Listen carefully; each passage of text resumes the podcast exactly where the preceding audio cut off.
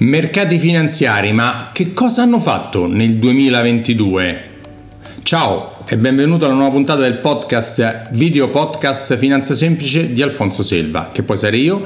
Sono un consulente finanziario, faccio questo lavoro dal 1994 e collaboro con una grande banca a livello nazionale.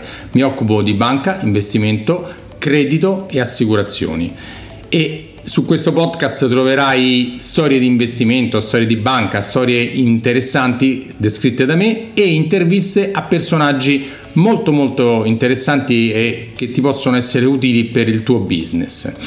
Prima di iniziare di andare eh, sull'argomento che è eh, come sono andati i mercati finanziari nel 2022, che è praticamente d'obbligo ormai nell'inizio 2023, ti voglio ricordare di andare sul mio sito alfonsoselva.it e scaricarti gratis il mio libro Come investire i tuoi soldi senza sbagliare. Un libro agile, pieno di foto, di grafici che ti aiutano a capire le basi di come scegliere i tuoi investimenti. Poi, se sei interessato, puoi sempre contattarmi per avere ulteriori informazioni. Ma andiamo all'argomento che è diciamo, quasi d'obbligo i primi dell'anno, un, diciamo, fare un po' un resoconto di cosa è successo nel 2022.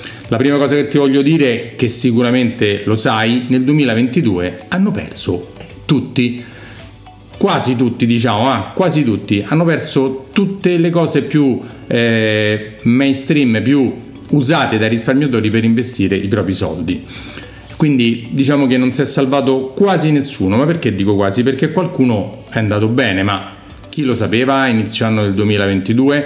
Allora, per eh, darti un resoconto fatto bene, mi sono scritto un po' di eh, dati perché a memoria è un po' difficile ricordarmi tutti quanti e te, ne, te li leggerò piano piano cercando di essere meno didascalico possibile, più interessante nel, nel, nel commentarli. Allora, partiamo dal, dal, migliore, va. Diciamo, l'unica asset class, come si dice in gergo, che ha guadagnato nel 2022 è l'oro. Ha fatto un più 008 anche se non è stata questa grande performance perché da, come si dice da sempre l'oro è anticiclico, l'oro quando ci sono dei problemi, dei problemi sulla, di, di svalutazione, di inflazione e quant'altro è una degli asset class in cui si rifugiano tutti Certo, non ha perso il 10, 15, 20%, ma neanche ha fatto queste performance stratosferiche. Ehm, quindi ha difeso un po' sua, eh, il suo valore, ma non è andato così bene come si pensava che andasse. I bond USA, le obbligazioni americane, hanno perso il 12%. Gli immobili, le, eh, diciamo le, le azioni rappresentative di immobili mediamente nel mondo, hanno perso il 25%. Le azioni americane nella media hanno perso un 20%, le azioni dei mercati emergenti hanno perso un 23%, le azioni italiane hanno perso un 13%. Ora mi dirai, ma vabbè Alfonso, ma le azioni hanno perso, però dai, ci stanno, sì, i bond americani hanno perso anche loro, però poi io ho un portafoglio diversificato e, e mi hanno, sicuramente sarà andato molto bene.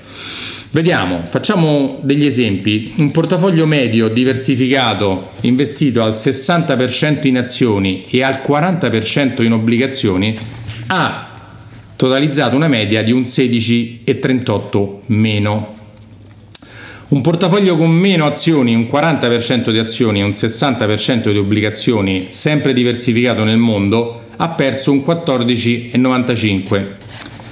Beh, dici, vabbè, allora guarda, io però non voglio rischiare, come mi dicono tanti clienti, voglio avere poche poche azioni, quasi niente, pochissime, il 20%. Beh, un, 20, un portafoglio composto tra il 20% di azioni e l'80% di obbligazioni ha perso il 13,58. Quindi quest'anno, come ho detto prima, hanno perso praticamente tutti. È difficilissimo che ci sia qualcuno che quest'anno ha perso. Perché? Piccolo recap, perché quest'anno sono, hanno perso sia le azioni e anche la parte obbligazionaria. Era da 30-40 anni che non succedeva questa cosa. Perché è successa? Perché le banche centrali, la Fed e la BCE in primis, hanno rialzato i tassi violentemente nel 2022 portandoli da 0 o sotto 0 a un 3,5, 4, 4,5 e dovrebbero arrivare al 5, 5,5 come dicono i future sui tassi, cioè il, il tasso finale dovrebbe essere al 5, 5,5 salvo sorprese eh, che le banche diventino ancora più restrittive per stroncare l'inflazione. E nel passato è successo già questa cosa, però è successa un pochino più dolcemente, più nel tempo si è un po' eh, l'hanno fatto con più calma. Quest'anno è stato violentissimo e quindi i bond hanno perso tantissimo, cosa ripeto che non succedeva da tantissimi anni. Quindi mentre invece gli altri anni magari le azioni perdevano e le obbligazioni guadagnavano, quest'anno hanno perso tutti quanti. Interrompo il podcast per una bella novità. Da oggi c'è uno sponsor. Anche grazie a te che mi segui, un'importante azienda Bitcoin People ha pensato di sostenere il lavoro del mio podcast. Hai mai pensato a come farti pagare in Bitcoin in azienda? Oggi si può, nel pieno rispetto della normativa fiscale grazie all'aiuto di Bitcoin People. Gli amici di Bitcoin People infatti ti forniscono un gestionale per ricevere pagamenti Bitcoin e per tenere facilmente la contabilità aziendale. Incassi Bitcoin nel tuo wallet in modo semplice. Scarichi l'Excel e mandi al commercialista un report euro Bitcoin completo di tutte le informazioni per il fisco. Se vuoi, puoi anche convertire il pagamento immediatamente in euro, azzerando così la volatilità di Bitcoin e essere sempre tranquillo. Facile e senza burocrazia. Visita il sito bitcoinpeople.it e mettiti in contatto con i ragazzi di Bitcoin People. Hanno perso anche le criptovalute, come sai il bitcoin, quella più famosa, era arrivata quasi a 70.000, adesso veleggia intorno ai 16, 15, 17.000 euro, dollari, non c'è grande differenza. E con essa un po' tutte le altre insieme con tutti gli altri mega scandali, a partire da quello di Terra Luna per arrivare a FTX, che sì è vero è stata usata una criptovaluta, ma poi il concetto è che quello ha rubato i soldi di quelli che l'avevano depositati, potevano essere anche azioni, obbligazioni, soldi contanti, ma comunque è il fatto è che è stato lui il truffatore che ha rubato questi soldi.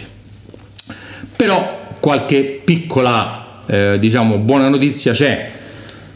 Qual è la buona notizia? È che di solito, di solito negli anni ha degli anni molto molto di perdita enorme di solito si succedono negli anni di grande recupero, sia sulla parte azionaria che sulla parte obbligazionaria. Di solito quella che recupera prima è quella obbligazionaria, per poi ripartire anche la parte azionaria.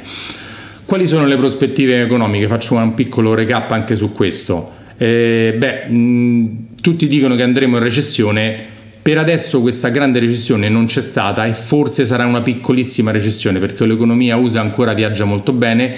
L'economia italiana, per scendere nel nostro giardinetto di casa, invece ha fatto un grandissimo risultato nel 2022 e sembra che anche nel 2023 non sarà poi così tragico. E quindi il racconto eh, che fanno della tragedia generale non è poi così vero se andiamo a vedere i numeri dell'economia nella sua, nelle, nella, nella sua, nel suo dettaglio. Quindi potrebbe darsi che ci sarà questa piccola recessione, ma potrebbe anche darsi che non ci sarà. E quindi il mercato di solito, a parte che il mercato eh, finanziario anticipa sempre di 6, 12, 18 mesi quello che succede poi nel mercato eh, reale. Quindi anche di solito nel passato, di solito dico, non è una, non è una regola, i mercati dopo un anno disastroso hanno guadagnato tantissimo. Vediamo se nei prossimi 6, 12 mesi, 18 mesi questa regola si verificherà ancora. Però voglio darti anche qualche buona notizia perché non è che ha perso effettivamente tutto.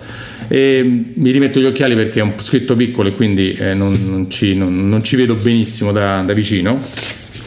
Nel 2000 nel 2022 chi è che ha guadagnato tanto? Beh, non ci crederai, ma è stato il succo d'arancia.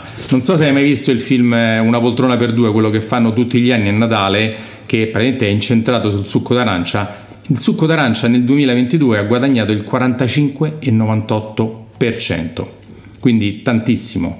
E hanno guadagnato tutte quelle che sono le materie prime, chiaramente, eh, e eh, inaspettatamente ti do anche un'altra, eh, un'altra, notizia un po' particolare che magari non, non hai notato. Il legno che nel 2000-2001 era salito tantissimo per via di tutte le scarsità di importazione delle materie prime, nel 2022 ha perso la quotazione del legno è scesa del 66,40%.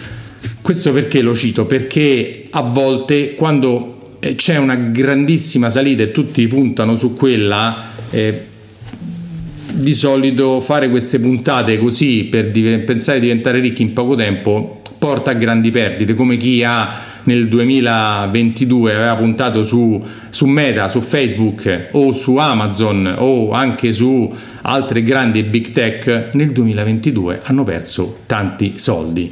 Quindi è vero, eh, anche i mercati eh, tramite i fondi hanno, per, eh, hanno, perso, ma la diversificazione non ha fatto perdere il 50, 60, 70, 80% che hanno fatto certe azioni Recuperare dal meno 15 meno 20 è molto più semplice ed è possibile ed è stato sempre ed è successo tante volte nel, nella storia dei, dei, mercati piuttosto che recuperare un meno 80 meno 90%. Quindi il mio consiglio è investi diversificando, investi seguendo un progetto a lungo termine, non a breve termine, perché nel breve termine può succedere di tutto, e investi con i consigli di un consulente finanziario. Ah, dimenticavo una cosa. Ci sarà sempre qualcuno che fa, dice ma Alfonso, io non ho perso niente, io ho lasciato i soldi sul conto e quindi non ho perso proprio niente. I miei 100.000 euro che avevo inizio 2022 li ho adesso anche 2023, quindi la scelta migliore l'ho fatta io. Guarda, mi dispiace contraddirti perché anche se non te ne sei accorto, i tuoi soldi sono scesi lo stesso, hai perso, hai perso perché l'inflazione tra il 7 e il 10% a seconda del paese, a seconda di come la si vede, c'è stata e c'è ancora. Certo sta scendendo, ma quando scende l'inflazione non vuol dire che tornano indietro i prezzi, vuol dire che salgono meno rapidamente di come erano salite nei mesi passati. Quindi un monito a te che hai lasciato i soldi sul conto corrente, li stai lasciando, li vuoi ancora lasciare pensando che sia la cosa migliore da fare, non lo è, perché anche tu stai perdendo.